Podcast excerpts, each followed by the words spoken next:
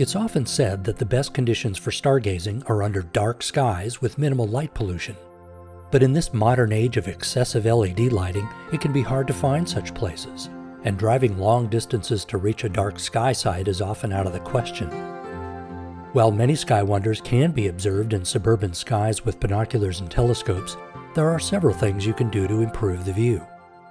The first is called dark adaptation, where you allow your eyes time to adjust to the darkness and become more sensitive to low light conditions. The best way to do that is to avoid white flashlights, porch lights, street lamps, car headlights, and similar outdoor lighting.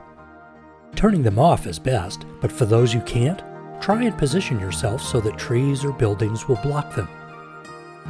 Once dark adapted, it should be easier for you to see around without flashlights. But if you need one to find equipment or read star charts, a red filtered flashlight will help preserve your night vision. One of the best things everyone can do to preserve dark skies is to use full cutoff light fixtures, which means the light source is shielded so it shines downward instead of into your eyes or into the sky. This dramatically improves safety and security too, because it reduces glare putting security lights on motion detectors will help even more.